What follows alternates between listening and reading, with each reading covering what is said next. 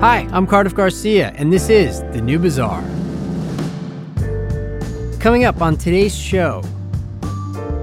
If we'd stopped the clock at, say, 1960, then no one would have heard of Milton Friedman's Hall.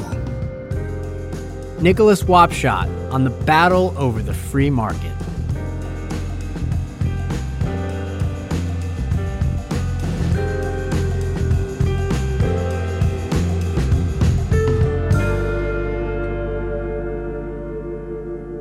Today's episode is about two of the true giants in the history of economics, and it's also about the rivalry and the debate that they had with each other. A rivalry that not only was fierce, but which also lasted pretty much their entire adult lives. And both men, by the way, lived into their 90s, so it lasted a long time. Their names were Paul Samuelson and Milton Friedman, and mainly what they debated was how much of a role the government should have in steering the economy versus how much should be left to the free market. Paul Samuelson believed the government did have a substantial role to play. Milton Friedman, he was the free market guy. And from the 1960s to the early 80s, they actually wrote alternating columns in Newsweek magazine. So, like, you could read Friedman one week and Samuelson the next week. And I know nobody really reads magazines anymore because of the internet or whatever. But back then, this was a big deal because news magazines themselves were a big deal. They reached millions of readers. And today's guest, Nicholas Wapshott, has read all of those columns and a lot of other stuff too for a new book that he wrote and which just got published and which is called, simply enough, Samuelson Friedman. The book is kind of an intellectual sequel to Nicholas's earlier book, which was called Keynes Hayek, and which was about basically the same argument over the government's role in the economy, but as it was debated by two earlier economists, John Maynard Keynes and Friedrich Hayek, who were on the scene and debating this issue back in the 1920s and 30s and 40s. So this argument goes back a very long time, and it's obviously one that still matters now, and I guess will probably continue to matter so long as there are governments and economies. And what you'll hear in my chat with Nicholas is how both Paul Samuelson and Milton Friedman would spend their lives, really, their careers, grappling with the legacy of their predecessors, just like economists today are influenced by the legacy of Samuelson and Friedman themselves. So today's episode is really about how this debate has evolved over time. And it's about how the big economic thinkers of the past can exert a long lasting influence, even maybe without us realizing. Here it is.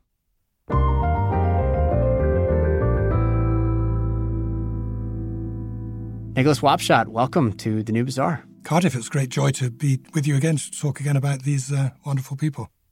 You've got a new book out called Samuelson Friedman, which is, as you've described it, a sequel of sorts to your earlier book, Keynes Hayek. But essentially, it's about these two giants of economics. And in this case, they're sort of almost lifelong rivalry, which differentiates it from what happened between Friedrich Hayek and John Maynard Keynes. Here, Milton Friedman versus Paul Samuelson, it lasted for decades. It did. It went off until then in their 90s. Yeah. and even the death of one of them didn't stop the other one from kicking the corpse. I mean, yeah. there was no end to the dislike, actually, when it came to intellectual dislike of each other. It's interesting because they also had a certain affection for each other as well. And sometimes they would describe each other as friends. They complimented each other's intelligence quite a bit. They saw each other as worthy rivals. And so it wasn't just a sort of bitter dislike, although sometimes that seemed to come out in aggressive and passive aggressive ways. They actually did seem to have a certain amount of intellectual and professional respect for each other. Is that right? Yes, they liked each other. There's no doubt about it. They liked each other at the same time as they hated each other. they were frenemies in the end. Yeah. Rather like uh, in the end, Keynes and Hayek used to eat in Cambridge every dinner time, you know, the two of them would sit on the top table at King's College and talk about antiquarian books. as long as they didn't talk about economics, they were just fine. It sounds exactly like economists. yes. they liked and hated each other. Fair yeah, enough. I don't know why people call this a dismal trade. You know, I mean, economics is full of lively people. Yeah, and, really And they're is. at it with rapiers all the time and still are.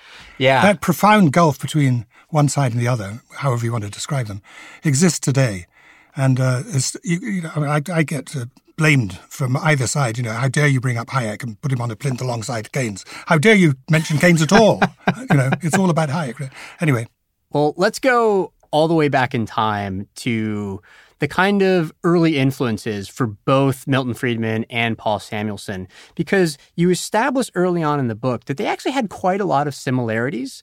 You know, they both came from Jewish emigre families from Central Europe, and they both had what I think were pretty formative experiences of the Great Depression and later of anti Semitism in the academy, which at the time was really quite rife throughout the country. So let's go back in time to Paul Samuelson's early experiences, what should we know about how those experiences would later influence him? Both men grew up poor, but Samuelson had a nose ahead of Friedman, I guess, inasmuch as his father was a pharmacist in, of all places, Indiana.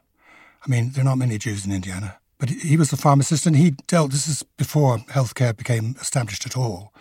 He was used by poor smokestack industry workers, many of whom came from Eastern Europe and had learned their trades in Eastern Europe. They spoke a sort of a Middle English combination. Uh, but they went there to the pharmacist instead of the doctor because they couldn't afford the doctor. So the pharmacist actually made some money, but he didn't make enough money to keep his child, Paul Samuelson. Paul was farmed out, literally farmed out, to a farmer and his wife for a number of years. To like foster parents, essentially. Yes. But for why? Paul Samuelson, to the end of his dying days, never discovered exactly why. No one would ever mention why. It wasn't anything to do with him It wasn't as if he was a bad boy. He was quite the opposite. He was a you know book learning, smart kid, who, and likable. Uh, but his parents just, I think, couldn't afford it. They just couldn't afford the time. I think the mother and father were both working all the time to try to just make ends meet. Yeah, and then they took him back. Then they took uh, him back, yeah. Right? Yeah, yeah, yeah. yeah. Okay, he, so he grew up, and then what ended up getting him to the University of Chicago as an undergrad, and what was his experience like? This was, I think, the early 1930s. Even before that, this um, he was a very smart kid and he w- won every scholarship going. And he used to pick winners for his schoolmaster who taught him economics. Pick stock winners. Stock winners. Yeah. That's how precocious As a teenager, he was. As a teenager, think, yeah. yeah. The result was that two years ahead of time, at age 16, he went to the University of Chicago Economics Department. And he said, that's when my life began. It's a great revelation. It, I mean, this is education as a liberating force for people.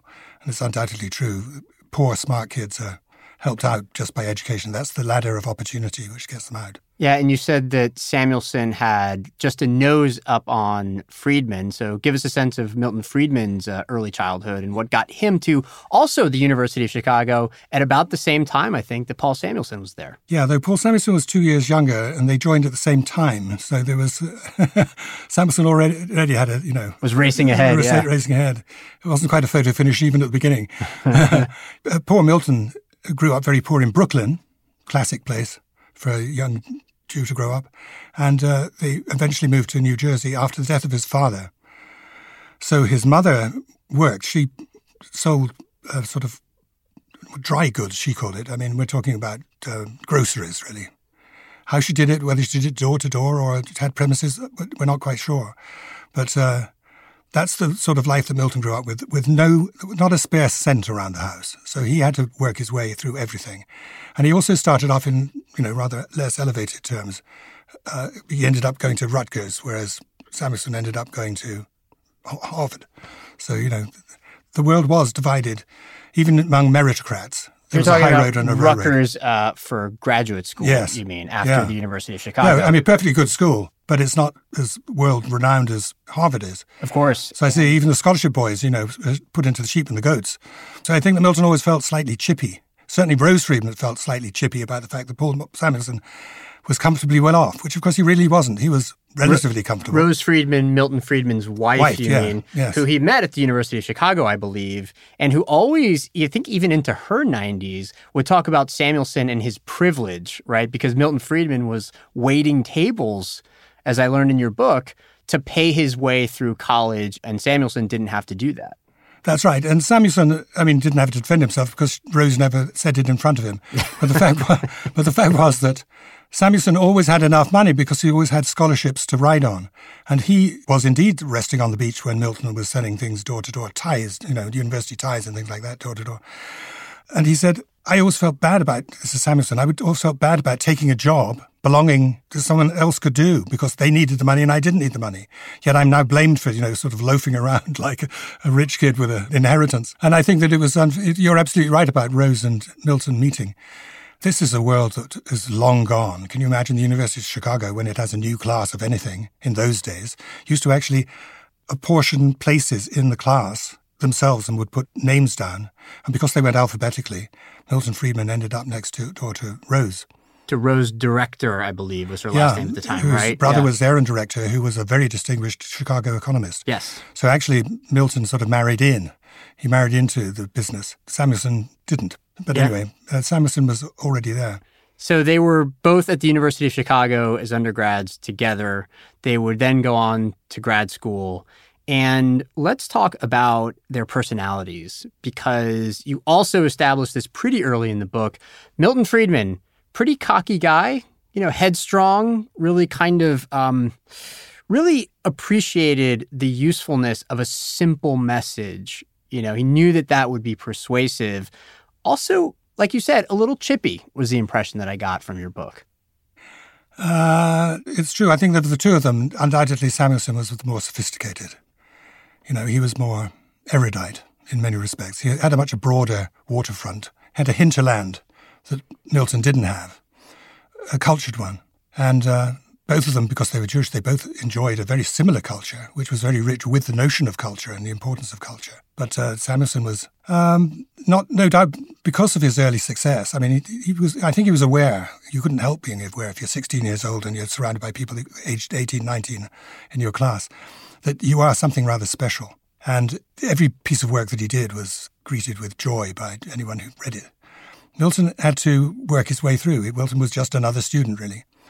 They were both short, but Milton was even shorter than Paul Samuelson. I think that smallness might not have been an advantage for Milton. You know, he he liked to prod the chest because he couldn't actually prod the nose of anybody else.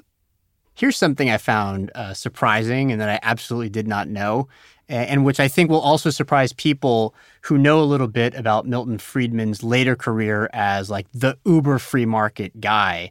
In the 1930s and 40s, Milton Friedman first took a job as a New Deal economist. In other words, he got a job as an economist evaluating New Deal programs as part of the New Deal, and then later wrote a paper or wrote something that I think was published about how raising taxes could be a useful way to slow inflation. And later on, I think he kind of disavowed all this stuff, but I was surprised that early in his career, he considered himself a Keynesian, you know, which I think was a shock to him, even to him later on.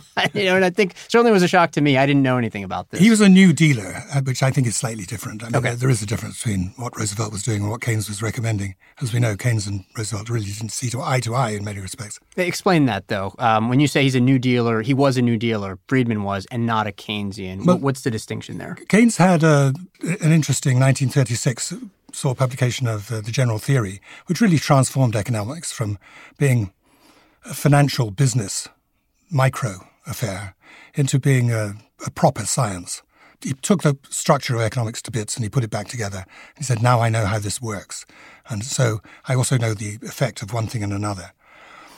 Roosevelt was doing something else. He was, he was doing a lot of things which people ascribe to Keynesianism, but what he was doing was just, let's just try anything to see whether anything would work. If people aren't employed, just let's employ them doing something. And if we haven't got the money, let's borrow it anyway because who cares, you know. So Keynes and he and Roosevelt took a very similar line on the world, but Roosevelt was really just interested in getting the job done now, whereas Keynes was interested in why it might make sense to do it in the way that he's suggesting. Sure. And and so Friedman at the time, I think, had different views from the ones that he would develop later on. What do we know about what Samuelson thought about the New Deal and Keynesian economics in the years after the general theory was published? What was the influence, the early influence of Keynes on Paul Samuelson? It, he was convinced right from the very beginning that this was that Keynes was right. Yeah, and I, I think there are very few people who could understand Keynes maybe nobody could understand. Samuelson this. could, right? I think Samuelson understood more than any, no more than anyone else could, which you know, which was a lot. Uh, Samuelson always used to boast too that he was the only person who'd read every single word of Milton Friedman, apart from Milton Friedman. Right. You know, he actually did his homework always, and I think that the the imagination, the breadth of uh, scope of Keynes impressed itself upon Samuelson. Yeah. But you know, hey, I always thought that economics was real, but now, now I've got a, a light, to, you know, to guide me.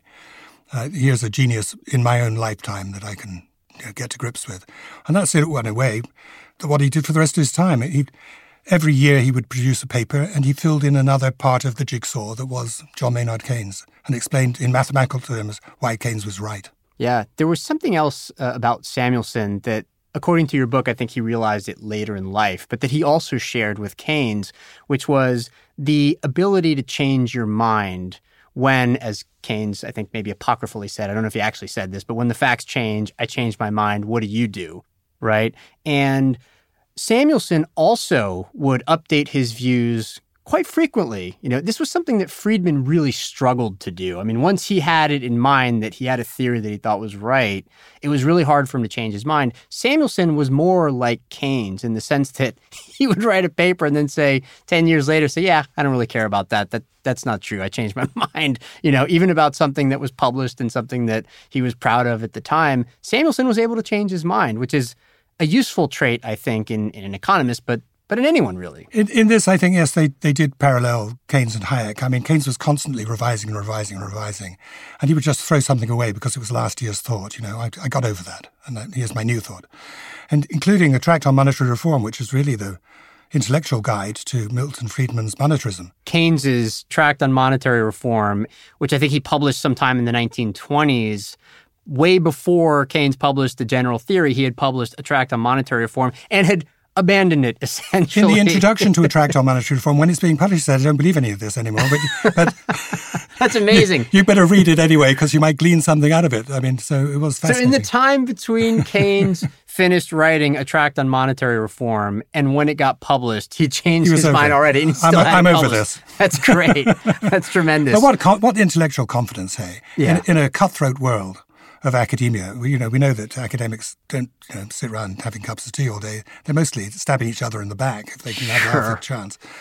And to be able to just sail through this, you know, with everybody watching and just say, nah, yeah, this seems plausible. And if you want to think that, that's fine. But I know it's not true anymore. but you might be useful for my notes, you know. You and I, in a previous conversation about Keynes, uh, we're talking about how Keynes must have had just an unbelievable confidence, even arrogance, to name the general theory the, the general yeah. theory. You know, well, like like this is it. There is nothing else. This is the general theory. It's not one of the general theories. Well, Samuelson picked up that um, notion, of course, when he wrote his economics textbook, which he called economics, as if there was no option. It is, and it, by the way, it is. Every single person who's ever read economics in this country or any other country, if they haven't read Samuelson, they're not reading economics talk about this textbook because this is a bigger deal than I think people nowadays think of as, oh, this is a textbook that we used in my college class or whatever. Actually, Samuelson's economic textbook, which he established, I believe, first in sometime in the 1940s and would revise it many times over the course of the rest of his life, was a landmark work. I mean, this was actually a huge deal in the profession and in the way people would learn economics, including big time subsequent economists, a lot of them first learned about it from this textbook. So give us the background on the development of this textbook and, and why it matters. First of all, so it, was, it, was, an accident that, um, that uh, Paul Samuelson arrived on the wrong side of the Charles River. He arrived at MIT when it was an engineering college. And he, instead of Harvard. Instead of Harvard, which is where he did his PhD thesis and where none of the supervisors could understand a word of what he was saying, but said, I guess he's right by the way he explains it. It seems, what do you think? So because he was too smart for his advisors. That's great. Exactly. But on the basis of that, he wasn't given what he might have expected, which is a was tenure, a lectureship. Instead, he was given a sort of assistant lectureship. He was so offended by this, and it was caused by. At Harvard, you mean? Yeah, the economics, head of economics apparently was anti Semitic and just didn't like Jews. I don't know. I mean, uh, how, how to explain it? Samuelson said, "Forget it. Samuelson I'm going to MIT." Walked across the Charles River and said, I, "You know, I love being here. My family's here. I'm not going to move from here if I can avoid it." But MIT, he had a fellow at MIT who'd helped him along with odd jobs and so on in, in the holidays, and he said, uh, "Can I join here?" And, and, by the way, transformed MIT. I mean, yeah. we, we, would never have heard of MIT today had it not been for Paul Samuelson. That's the point I wanted to get at, which was that back then Harvard was the place for economics, MIT was not yet the grand MIT economics department that we think of today. He kind of built it, or he contributed, you know, mightily to having built it into what it is today, right? Yes, he was a talented person, and they just let him do what he needed to do. Uh, just one more thing, and that is that the PhD thesis that Samuelson wrote, which didn't get him the job at Harvard, to Harvard's shame, eternal shame, that was the very the sole work which was given a citation for the reason why he won the Nobel Prize. So never mind Harvard's economics department. Good enough for the Nobels, you know, 30 years on he got a little bit of revenge, I think half a century later, when he decided to dedicate his life's archives to Duke University instead of to Harvard. Although he, I think, deliberately made it seem like he might consider Harvard just so he could say no to them. He showed his petticoat quite often to Harvard, to got all excited, but they also, in that classic Harvard way, assumed somehow that he would automatically give it to Harvard. Why? I'm not sure they thought that way, but that's what Harvard people sometimes do. Well, because obviously the people who were at Harvard then were very different from the people who were at Harvard, you know, in the 1930s and 1940s. Maybe they weren't aware of that earlier strife between Harvard and Samuelson, but he sure remembered. I think everybody remembered, actually. Really? I mean, yeah, well, you know, Samuelson gave forth a whole tribe of Samuelsons, including Larry Summers, who's a Samuelson, and they all were around Harvard. I think that everybody knew that uh, that Samuelson continued to have this kind of uh, yeah grievance, yeah, this grievance, a totally legitimate one, by the Absolutely, way. Absolutely, which I'm sure know. you brought up at every occasion. It's great. Uh, so he, so, but now, but the textbook, yeah, yeah, at, at MIT, MIT, right, at MIT, they said, "Hey, you know, we've got all these people coming to read economics. There isn't a good textbook." Now, there had been a good textbook actually by a man called Hansen, who was always called the American Keynes, but he was drummed out of the business effectively and accused of being a communist. Oh, really? It wasn't true. Doesn't matter whether it's true or not because it damaged Hansen, but it allowed an opportunity for some for the next person along to uh, deliver the goods. I mean, he wasn't asked to write a great mammoth tome. He was just asked to write a guide. Could you provide a guide for people so they understand what they're talking about, or you know, can see what the structure of economics is? And Samuelson, I don't think he set out to write the Bible for economics. But actually, as he got into it, I think that for him, one of the great joys of somebody who's sublimely intelligent and sublimely master of their terrain is that you can simplify things with confidence. And Samuelson was able to describe how macroeconomics worked in a way that everybody could understand without being caught out by someone saying, that's actually not quite right, is it? Is that what distinguished the textbook from everything that came before? The simplicity of it, the ability to explain things better?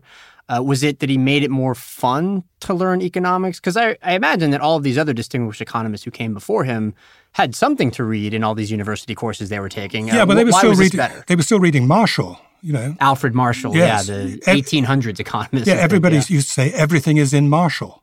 And Marshall was the guy who had written it all, and it's quite an interesting textbook to look at. The pre macroeconomics economics textbook is bizarre, actually, but at the time it seemed to serve pretty well. Yeah. Also, between the general theory, 36, and uh, 1947, which is when Samuelson wrote his textbook, you know, there's half the time was wartime, and the other was post war austerity and rebuilding. It wasn't all that much time for people to sort of gather their thoughts.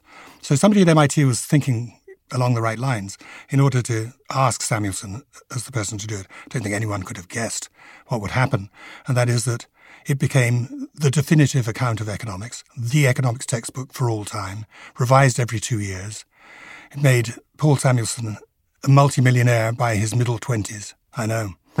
a sort of $150 equivalent, you know, a throw every time. He was doing pretty well, which was another reason that Rose hated him. Rose Friedman, yeah. he made all his money on the textbook. Yeah. And it's wrong. Samuelson was given a lot of credit also for the mathematization of economics, for bringing more mathematical rigor to economics. Was that part of what made the textbook itself so compelling, or was that part of a different intellectual project that Samuelson pursued throughout his life? It was Keynes who was the mathematician. He never was an economist ever. And it's because of mathematics that he was able to write the general theory in order to, to describe the, the fluctuating parts and bits and pieces and how the various changes when working together made some sense. And I think that for Samuelson, when he was a child prodigy, he was on in maths above all. a mathematician's brain is, I think, rather distinct from other brains, inasmuch as it's almost measurable. And uh, undergraduate ma- students of mathematics find very often that they hit a ceiling in, during the course of the three or four year course, and clunk, that's it, they can't understand anymore. But Samuelson had this great loft. I mean, he just went as high as you like in terms of complexity of understanding mathematical things instinctively. He wrote equations like you and I would write English, you know, and it was a, a marvel to behold. Yeah. And during this time, the 1940s, Samuelson is putting together his textbook. The war ends, you know, and Samuelson at this point is kind of racing ahead in the profession. What's happening with Milton Friedman throughout this time and sort of into the 1950s? And what kind of got him his first break and first put him into the national spotlight? Yeah, he, he was actually pretty humdrum. If we'd stopped the clock at, say, 1965, maybe no, a little 1960, then no one would have heard of Milton Friedman at all. There would be no newspaper index, there would be no Milton Friedman mentioned at all. And it was really, uh, he decided that a lot of Keynes was nonsense. He'd gone to Cambridge to find out for himself who it was who was perpetuating this nonsense. They all got on very well, the Keynesians. We should tell people, by the way, that Cambridge was sort of the seat of Keynesianism at the time. A lot of Keynes's acolytes and a lot of his followers later on, they called themselves the circus, the Cambridge Circus. Yeah, there, there is in London, which is actually where the John le Carre's spies are based. There's a small roundabout which is called Cambridge Circus with a lot of Victorian buildings looking down in upon it. Uh-huh. So it was a, it was a good joke for English people. They like those. So that's funny for them. so the Cambridge Circus, yeah, they were all still there. I mean, Keynes was dead. He died prematurely. Yeah, and so Milton Friedman had decided that a lot of Keynes was wrong, and specifically that Keynes was more comfortable with the government steering the economy than Friedman was Keynes would advocate in a downturn, in a recession, that the government was well off borrowing money to spend money on the economy, to get investment going again, to get people to spend money again, to get consumption going again. And Friedman was not comfortable with this. Uh, that, that was, was a leap of imagination he couldn't make. Yeah.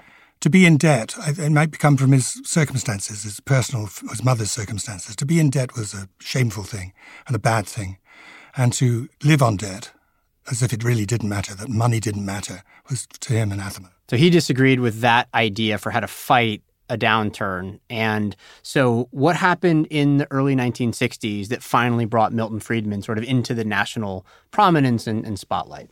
Uh, he joined Barry Goldwater's election campaign. Okay.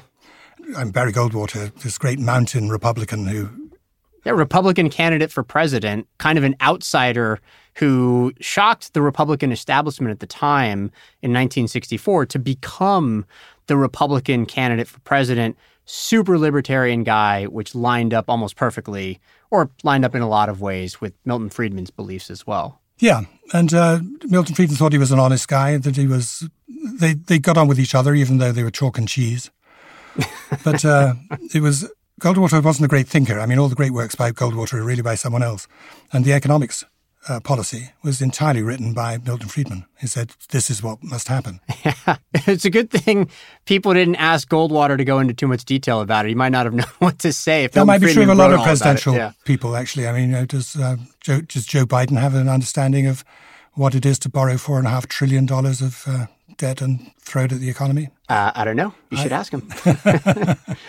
Um, yeah, fair enough. But uh, so Friedman is advising Goldwater, and this is his sort of entry into you know national politics. Is this how he first got his name out there? Because he was doing some economics work at the same time, right? Yeah, but this is how he moved outside of economics. Okay, and it was how the New York Times uh, gave him a very large space to explain exactly what Goldwater meant. To yeah. their great credit, by the way. I mean, they didn't believe in Goldwater at all in any respect, in any direction, but they allowed Milton Friedman to say, this is what it would be if if we were in charge. Okay. And then at some point, I think in the 1960s still, Newsweek comes calling on both of them and says, we want to do alternating columns every other week where Samuelson represents one side a side of like a mixed economy where the government has some role and the market has some role. And then on the other side would be Milton Friedman, who was very much in the camp of the free market should decide everything and the government interfering too much is just going to cause problems. So Newsweek gets in touch with the two of these guys, and what happens? Yeah, Newsweek changes hands and falls into the hands of the Graham family. Uh, and where it was Phil Graham and Katharine Graham, exactly the, the, great Katharine Post Graham, yeah, exactly. And until about ten years ago, they continued to own it. Uh, and yes, they wanted to freshen it up, and they threw out all the business columnists who said they were economists and said we must look for some good economists.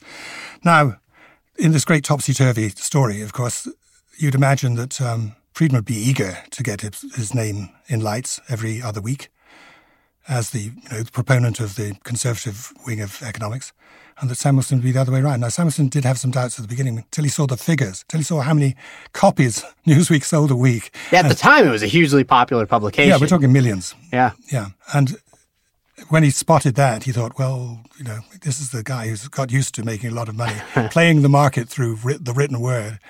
And so he said, yes, include me in. And it was Milton Friedman who was just a bit sideways about it, thinking, do I really need to that? I'll run out of things to say.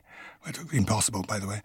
And it was Rose who, you know, slapped him around a bit and said, "Now look, this is a great opportunity. Do not turn it down." You know? Also, because Friedman had been an outsider for so much of his life and in his career as an economist, you know, he was trying to overturn what by then had become the Keynesian orthodoxy. So if you were not a Keynesian at the time, you were sort of outside the establishment. This was something that was also quite clear in your book. And so if Friedman wanted to penetrate the public consciousness and to start trying to overturn Keynesian orthodoxy, it would probably be easier to do it in something like the pages of Newsweek instead of going to economics conferences or something like that where exactly. shut out. It's, it's, yeah, it was the short route, really, to, to people's hearts because it was, and it had to be written in language they could understand, which actually Milton was particularly good at. Very straightforward prose, making a very simple point, you know, 800 words. Yeah, like their personalities, right, were reflected in their writing. Yeah. It's all there. It was all a gift for a biographer, by the way. 18 years worth of ping pong. You know, Did you read every single one? Yes. Damn it. Took a while, huh? Yeah. I'm not sure that it was worth it because a lot of this stuff has just been and gone. And, and a lot of stuff was very interesting. Then I had to go and look and, uh, and see what it was about and then discover that it, it wasn't pertinent to my story. But still, hey, you know, life is an education. Of course. That's a lot. That's 18 years times, uh, you know, 50. I was working for Newsweek at the time. I was the opinion editor of Newsweek when I started off writing this book. So. Oh, when I, was that? Know, seven years ago. Oh, wow. Yeah, so. Yeah. That's a that's a lot signed, of signed archival this. reading. yeah, yeah, but at least the archive was there. Yeah, of course. And, you know, something I could do around the edges of my work, which was go and take the the latest volume down and, and, see it within context too. See it with the advertisements and the all the, the other things. You know, the the sixties was a wonderful time, and so uh, because you had the actual print copies. Yes, of it? bound oh, copies. Yeah. Oh, that must have been fun. Yeah, what yeah. a luxury! Because usually you have to go through them on some grisly ancient uh, film system. yeah. How big a deal was it?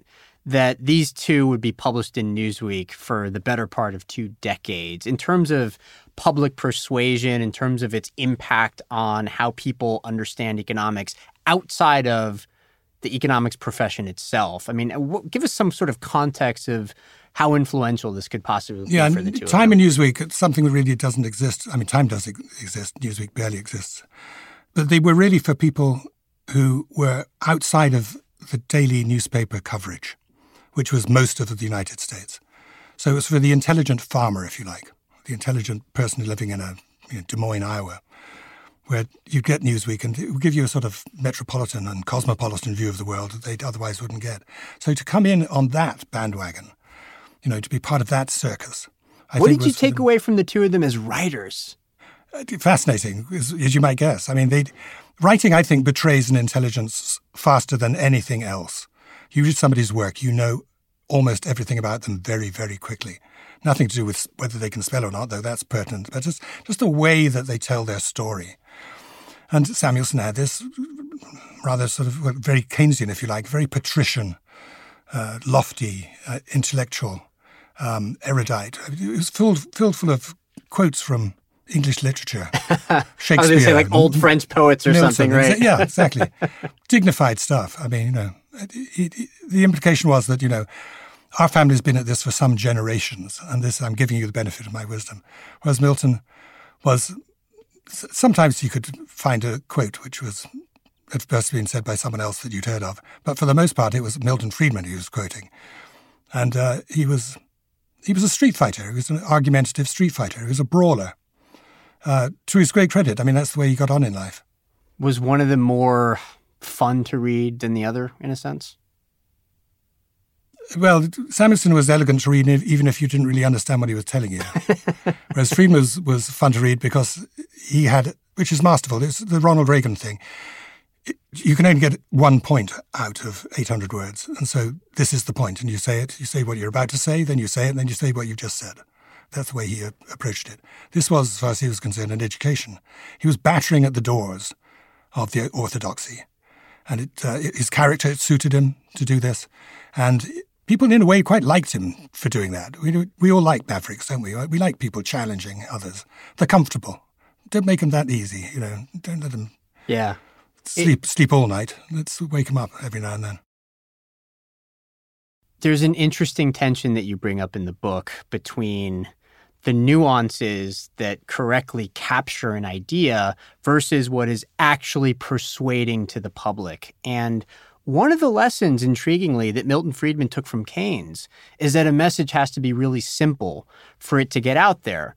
And Friedman understood, again, this is according to your book, that what Keynes had actually written in the general theory was quite complicated, hard to digest, but that the message everyone took from it, that the government should spend money when there's a recession, is simple. And he admired that about the Keynesian message. Friedman was a great admirer of Keynes in many respects. I mean, not least because of his breadth of intelligence. You know, I mean, who could doubt that Keynes was an extraordinary giant of an intellect? And he, yeah, he he loved brainy people. He loved people with big brains, and he thought that he was one himself. Why not? yeah, I actually want to talk now about the relationship that both Samuelson and Friedman had with the work of Keynes, because it is so much more nuanced than just saying that Samuelson was the continuation of Keynes and that Milton Friedman was a continuation of Hayek and that that's how the battle over the free market continued.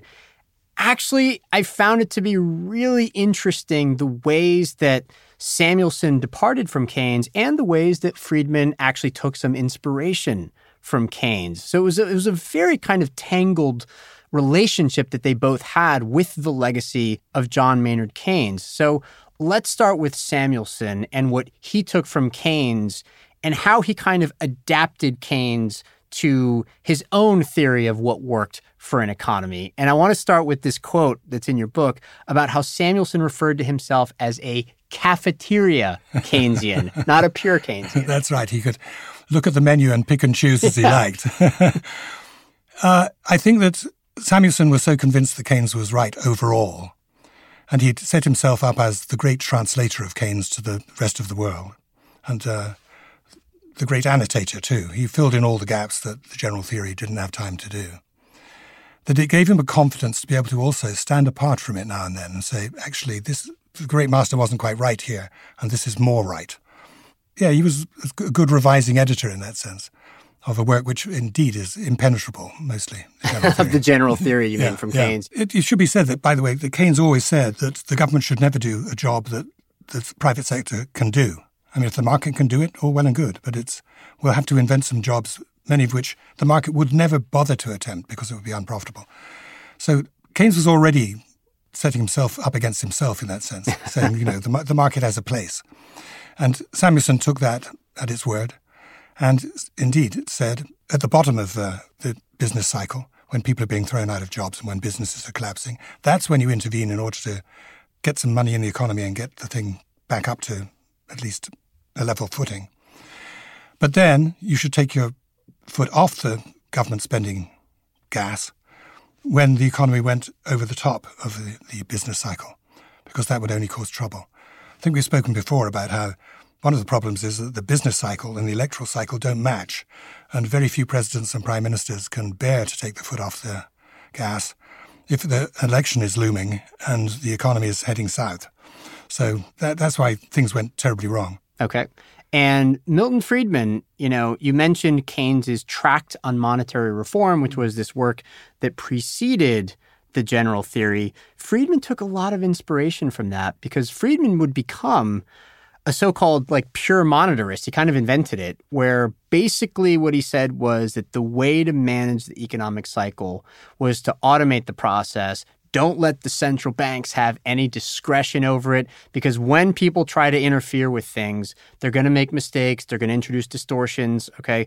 Certainly, the federal government should have the most you know, minimal role. But even when it comes to like managing the economic cycle in and out of a recession and that kind of thing, that all you should do is manage the amount of money in the economy. And he took some of that idea from Keynes himself also. Yes. Keynes was working through various bits and pieces to do with the economy.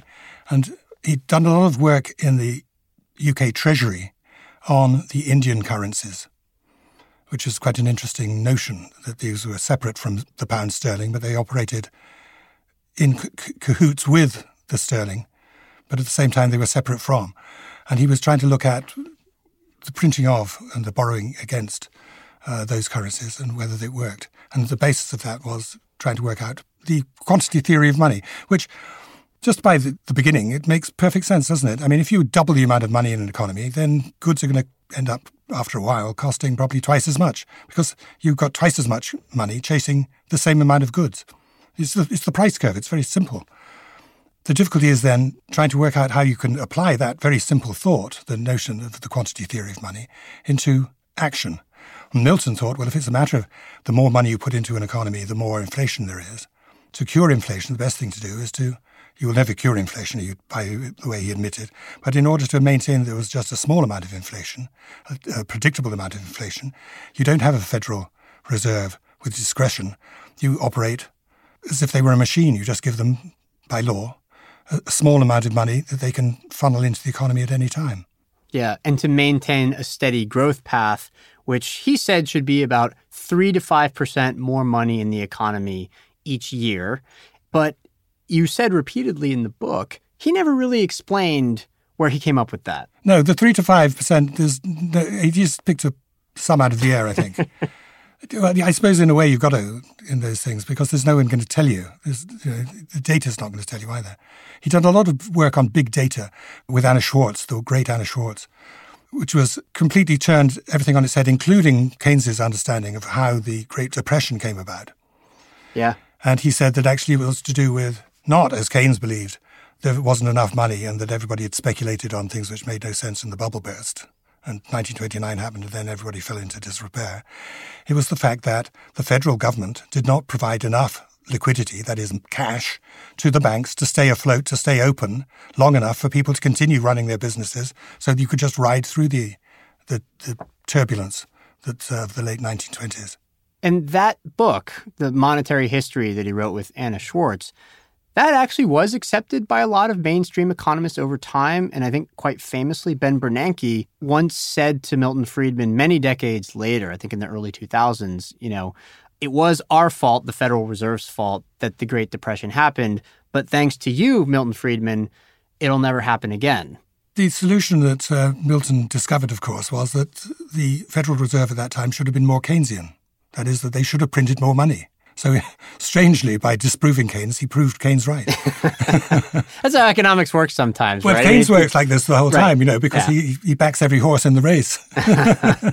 yeah. Okay. So, Friedman has this kind of background of trying to contradict Keynes, and he comes in and he has this idea for monetarism, which is that you should just manage, you should automate the amount of money that goes into the economy every year and he tries to advocate this for this for the rest of his life. And it seems like the fatal problem every single time is that you can't manage this. There's different conceptions of money, and all of those different conceptions of money are themselves impossible to measure, especially in real time. And so, this monetarism philosophy of his it is attempted in something like its intended version in the UK, which I had no idea about. There's a whole chapter about it's this. Hilarious. It's so great. It's hilarious. But like the chapter's great. The actual experience was kind of brutal though Horrible. for for the in the early 1980s. Tell yeah. us about that a little bit. Well, Milton had the great advantage of persuading a number of people to actually try out his theory. The economists would say this is all very interesting as a theory. We may or may not agree with it, but who cares? Milton said, I'll, I'll show you that it works. And he got Reagan to try it, and he got Mrs. Thatcher to try it, and he got the Chilean generals to try it when they weren't throwing nuns out of helicopters. They were practicing monetarism. But in the US, at least, though, he was never satisfied that there was an attempt to implement his version of monetarism. Nor, nor he was in Britain. Oh, is that right? Yeah, okay. No, the, okay. same thing was true. It seemed in like in the UK it came closer, though, to trying his version of it, and it and it didn't work. Well, I think Mrs. Thatcher was a chemist, you know. It's very important. She, she was the first scientist prime minister, and she took theory very seriously. She read books about theory. That's interesting because not many people do. Reagan did, but uh, but he wasn't the same sort of character as Thatcher. The, the administration wasn't the same either. In Britain, there is a sort of top-down, you'll do as you're told notion about government. And so government ministers and so on do what the prime minister tells them. Whereas in this country, well, people can go rogue. Even within the cabinet, they can go rogue, and then it's quite difficult to adjust them. Yeah, I want to back up for a second because we have to put all this in the context of what was happening in the 1970s and 1980s. Because you know the the Keynesian kind of dominance of economics started to be threatened by the idea that in the 1970s you had both high inflation and high unemployment. And there had been this relationship between those two variables that was understood to be one of a negative correlation, where if you had very high unemployment, you would have very low inflation, and vice versa. And in the 1970s, you got a lot of both. It all went wrong. So, what was going on in the 1970s uh, that led to this kind of surge in both unemployment and inflation? And then give us sort of a sense of where Samuelson and in Friedman terms- were in all this. Yeah, yeah. First of all, we got into, in the Western world anyway, into double digit inflation. A lot of it was to do with things like the OPEC countries, the oil producing countries, deciding that what they wanted to do was just to get more for their buck. I mean, you know, what they were, they were keeping everybody alive, running around on cheap gas. And what were they getting out of it? You know, not much.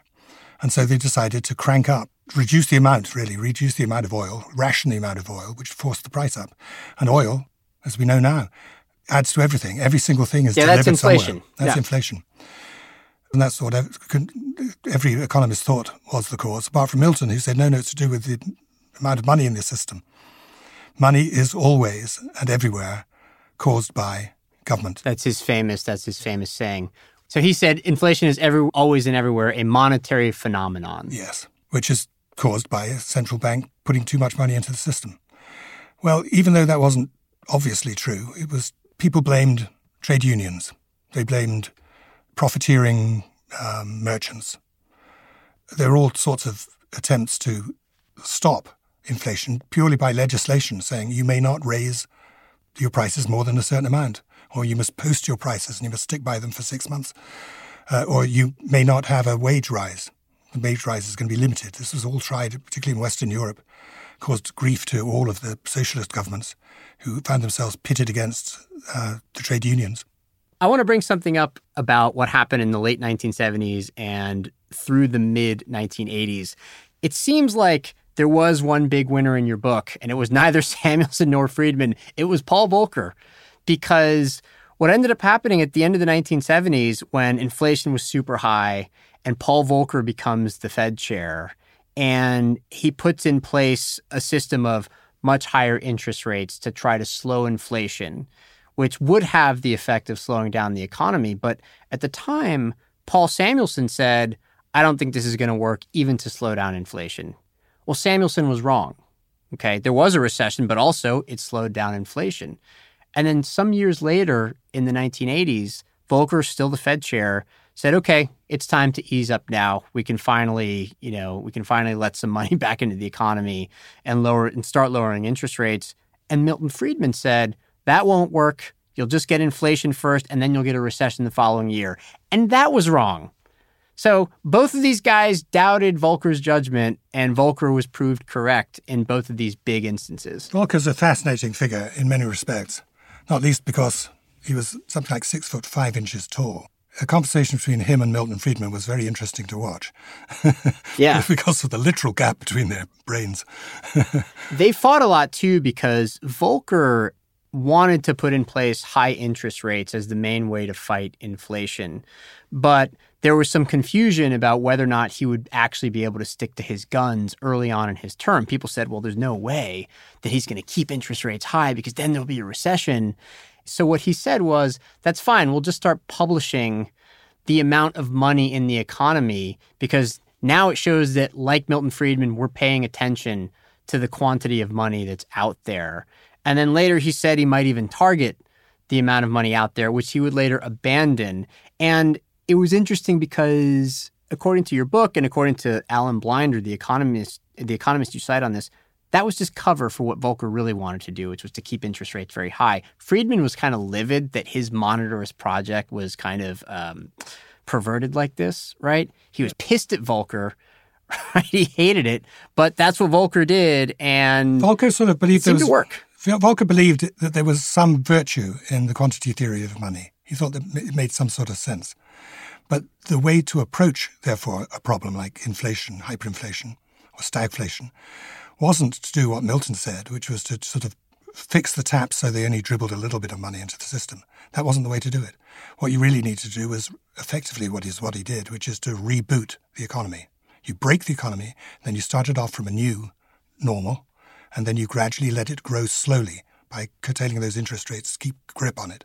We've talked a lot about the differing approaches to managing the economic cycle. I want to close by talking about the differing views of Samuelson and Friedman in terms of just the government's presence in everyday life. You know, Friedman was quite a radical here. I mean, any excuse you could have to cut taxes, he wanted you to take it because he thought that it meant that inevitably it would mean that the government would have to shrink because it wouldn't be bringing in as much revenue. And so, therefore, it would have to start spending less money. He thought that taxes themselves were an affront to personal freedoms. And he, in general, was driven by this notion of personal liberty, more so even, and this was interesting in your book, more so even than the concept of how to manage an economy so that it could be the most efficient and maximize economic growth. His driving force was actually this idea of personal freedom. Yes, it was. And to that extent, I think Milton Friedman has left a, a there may not be a Friedmanite school of economics, but there's certainly a Friedmanite school of libertarians who now are, I guess, the vast majority of the Republican Party, or at least voters. You think so? I think I, the Republican Party has become immensely more libertarian, libertarian. really. Well, I got the opposite sort of impression from the Trump years, to be honest with well, you. Well, Trump is yeah. an anomaly. We, I, we have to he assume was he's the pre- an he was the. Republican president, though, right? I mean, Yeah. it seems like he's increasingly taking over, taking over the party, right? Yeah, but it, a lot of his support, natural support, came from the Tea Party movement. And the Tea Party movement was absolutely to do with what's the government done for me? Why am I paying for it? Why am I paying such high taxes when I don't get any benefit from it? I got the sense that the Tea Party used that as its rhetoric, but didn't actually believe that. That like the Tea Party was more driven by cultural animosities and things like that. I think that's something that's quite heavily debated now, but I certainly didn't get the sense from someone like Trump who was opposed to I think traditional Republican notions of free trade, certainly. Yes. He was fine with trying to browbeat companies. You know, he passed a big tax cut because the Republicans in Congress wanted to do it, right? Um, and then, of course, he was going to brag about it because it's his thing or whatever. But like, I didn't get the sense that Trump really cares that much about the libertarian project. Well, I think just if you think of the history of the post war Republican Party, though, and let's leave Trump to one side because he is sui generis, and that is that gradually the party of Nelson Rockefeller and big government and efficient government has been set to one side in favor of individual liberties in across the whole range of things, from drug taking, which is Milton Friedman wanted no laws on drugs, including no laws on the testing of drugs or the use of drugs which were being tested. You know, the, all of this is the government should have no hand in any of this stuff. The registry of doctors, he wasn't interested in. You know, surgeons, no, no, no, thank you. Why do you need a certificate? Certainly, uh, whenever I have my hair cut in New York, I always look at the certificates there in front of me, thinking, why would you need a certificate to become a hairdresser in New York? And that's just government interference, which it is. But it's a means of government manipulating things, and that maybe has gone far too far without without the benefits that you get actually of socialism. It's a sort of socialism without the the good bits, I think. So Friedman certainly uh, left behind, I think, a lot of um, a lot of political followers, if not like an economic school. What about Samuelson? What, what, what do you see as his legacy in terms of like what the government's involvement should be in the economy? In any other country, uh, if he well, if he's a Western European, he would be a social democrat, someone who believed big welfare in, state, believed in the government. Yes, exactly. And and it's not only good for the nation, but it's actually efficient. Mm-hmm. If you th- think of single payer healthcare in Britain, uh, 1947 was the foundation of the National Health Service. Uh, the Brits pay half as much per capita for absolutely identical medicine. And when people say, ah, yeah, but you have rationing, don't you, in Britain? Well, so you do here, but it's called price. And it means that there are millions, tens of millions of people who are not, well, they don't pay for their health care and they have to go cap in hand to the ER in order to get their child's cough fixed, which is humiliating. So altogether, it's it's uh, not a good trade-off. Do you think the world is moving in Samuelson's direction more than it is in Friedman's direction? Let me take that back. The U.S. moving more in Samuelson's direction now, rather than in, in Friedman's direction. When you look at, you know, say the experience of the last five to ten years. Mm, that's not, not an easy question to answer. I can't see any evidence for the fact that the Democratic Party, of course, it's got a progressive wing, and uh, Bernie called himself a socialist, but I can't see social democracy on the horizon. Oh, I, I genuinely. I just mean moving in that direction. So if you like look at Obamacare, you know, if you uh, look at some of the ideas that Joe Biden has put forth in his current oh, uh, oh, but, proposed yeah, package, which yeah. hasn't been passed yet, and you know, and it's sort of as of this taping, Never been discussed. up in the up in the air, right? One of the um, horrors of having Trump is that none of Biden's policies were discussed, and they're not being criticized now. There, there is an agenda that Biden's people are pushing through as fast as they can before they get stopped by the midterms, I guess. And it is a social democratic agenda, undoubtedly. It is. That's, that would seem like a win for the Samuelson uh, for yeah, the Samuelson yeah. side of this debate. Yeah, but there's there's a pendulum swing always. There will, will be. It's hard to believe now, but there will be life after Trump, and the Republican Party will not return to the the cozy parallel um, universe that uh, Biden holds. It will be more radical in its desire to get rid of government from things. Here's a possible uh, point of optimism. I'm curious to know if after this big project of researching Samuelson Friedman, you share it. You know, the the idea that the role of the market versus the role of the government should be fixed in a certain point, that there's a right place for it, has always kind of struck me as a little bit strange. You know, I think it's okay for this to be a constant tension and a constant debate. In fact, I have a feeling that it's healthy for a democracy to have this constant back and forth with sometimes one side wins and gets a little bit more government involvement in the economy or in society. And you know that the win is not necessarily permanent, it's temporary. So, you know, your side wins. Then a little bit later, if it goes too far, the other side pushing in favor of allowing more market forces mm. to dominate, then that side wins. And that it's this constant back and forth. It seems healthy to me that this debate, which has now been going on for so long, if you trace it back to, you know, the Keynes versus Hayek debates, going all the way back to, you know, the 1920s, literally almost a century old, it seems like it's okay for the pendulum to swing back and forth, and that that might actually be a healthy thing. I think you're right. It's, see, it's based on a false premise, the battle of, of the free market, because there's no such thing as the free market. It has never existed. In history, it has never existed.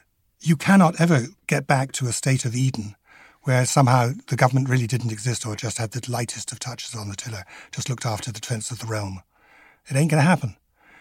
So, all in all, it's a false premise. The battle of the free market can't exist because the free market is not available to exist. You know, we'll, we'll never reach it. Last question. What was your favorite part of doing this mammoth project of reading 18 years of Newsweek articles and researching the backgrounds of these two extraordinary individuals? I loved the elegance of Paul Samuelson. It was always a pleasure to be with him, just as I wrote a book about Franklin Roosevelt. I'll tell you, come martini time, five o'clock in the afternoon, you know, I was in, in Franklin's world, having a, a, a, Churchill too, very similar sort of character. It's nice to write about people like that because that's the sort of person I am and that's the sort of person I'd like to mix with. On the other hand, I also like the, the joy, the freedom of thought that you get from somebody like Milton. There's a wonderful Marx Brothers song, which is, I'm against it. Whatever it is, I'm against it. And that's, he was a contrarian. And contrarians, contribute they're the grit in the oyster. They contribute so much just by being a pain in the ass. and I think that Milton, although, you know, 15 years after his death, no one can remember who he is, and there's no great tribe of Friedmanites. But he did change the country noticeably. And there are more people like him. We, sh- we should be so lucky if they're as civilized as he was, because uh, he, li- he, liked, he was a joiner of clubs. He might like join in order to st- storm out now and then. But uh, I spent some time at the Hoover Institution, for instance, where he ended up his post Chicago life. And the joy with which he brought to argue, arguing with people who be- entirely believed in what he thought, but he fell out with each one of them in turn as he battled with them over, you know, minutiae of thought. That that I enjoyed too. So actually, two wonderful characters. Nicholas Wapshott, thank you so much. Great joy, Cardiff. Thank you very much. And that's our show for today. You can find a link to Samuelson Friedman, the book, in the show notes for today's episode.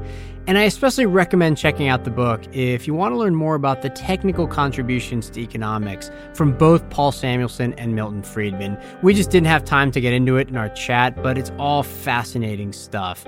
And we'll also share a link to my previous interview with Nicholas about the battle between Keynes and Hayek, which I did back when I was hosting FT Alpha Chat some years ago.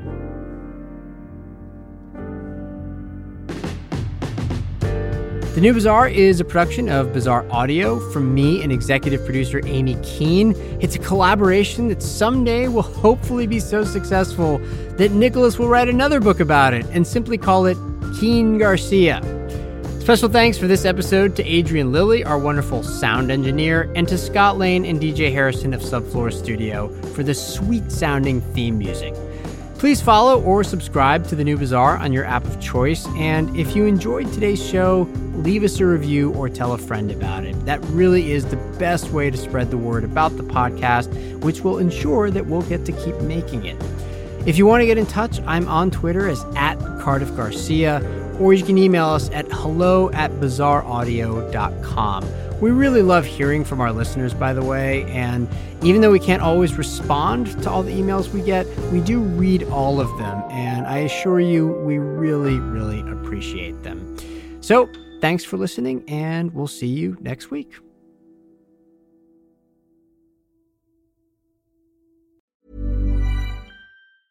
Mom deserves the best, and there's no better place to shop for Mother's Day than Whole Foods Market. They're your destination for unbeatable savings, from premium gifts to show-stopping flowers and irresistible desserts. Start by saving 33% with Prime on all body care and candles. Then get a 15-stem bunch of tulips for just $9.99 each with Prime. Round out Mom's menu with festive rosé, irresistible berry chantilly cake, and more special treats. Come celebrate Mother's Day at Whole Foods Market. Hey, it's Danny Pellegrino from Everything Iconic. Ready to upgrade your style game without blowing your budget? Check out Quince. They've got all the good stuff shirts and polos, activewear, and fine leather goods, all at 50 to 80% less than other high end brands. And the best part? They're all about safe, ethical, and responsible manufacturing. Get that luxury vibe without the luxury price tag. Hit up quince.com slash upgrade for free shipping and 365 day returns on your next order. That's quince.com slash upgrade.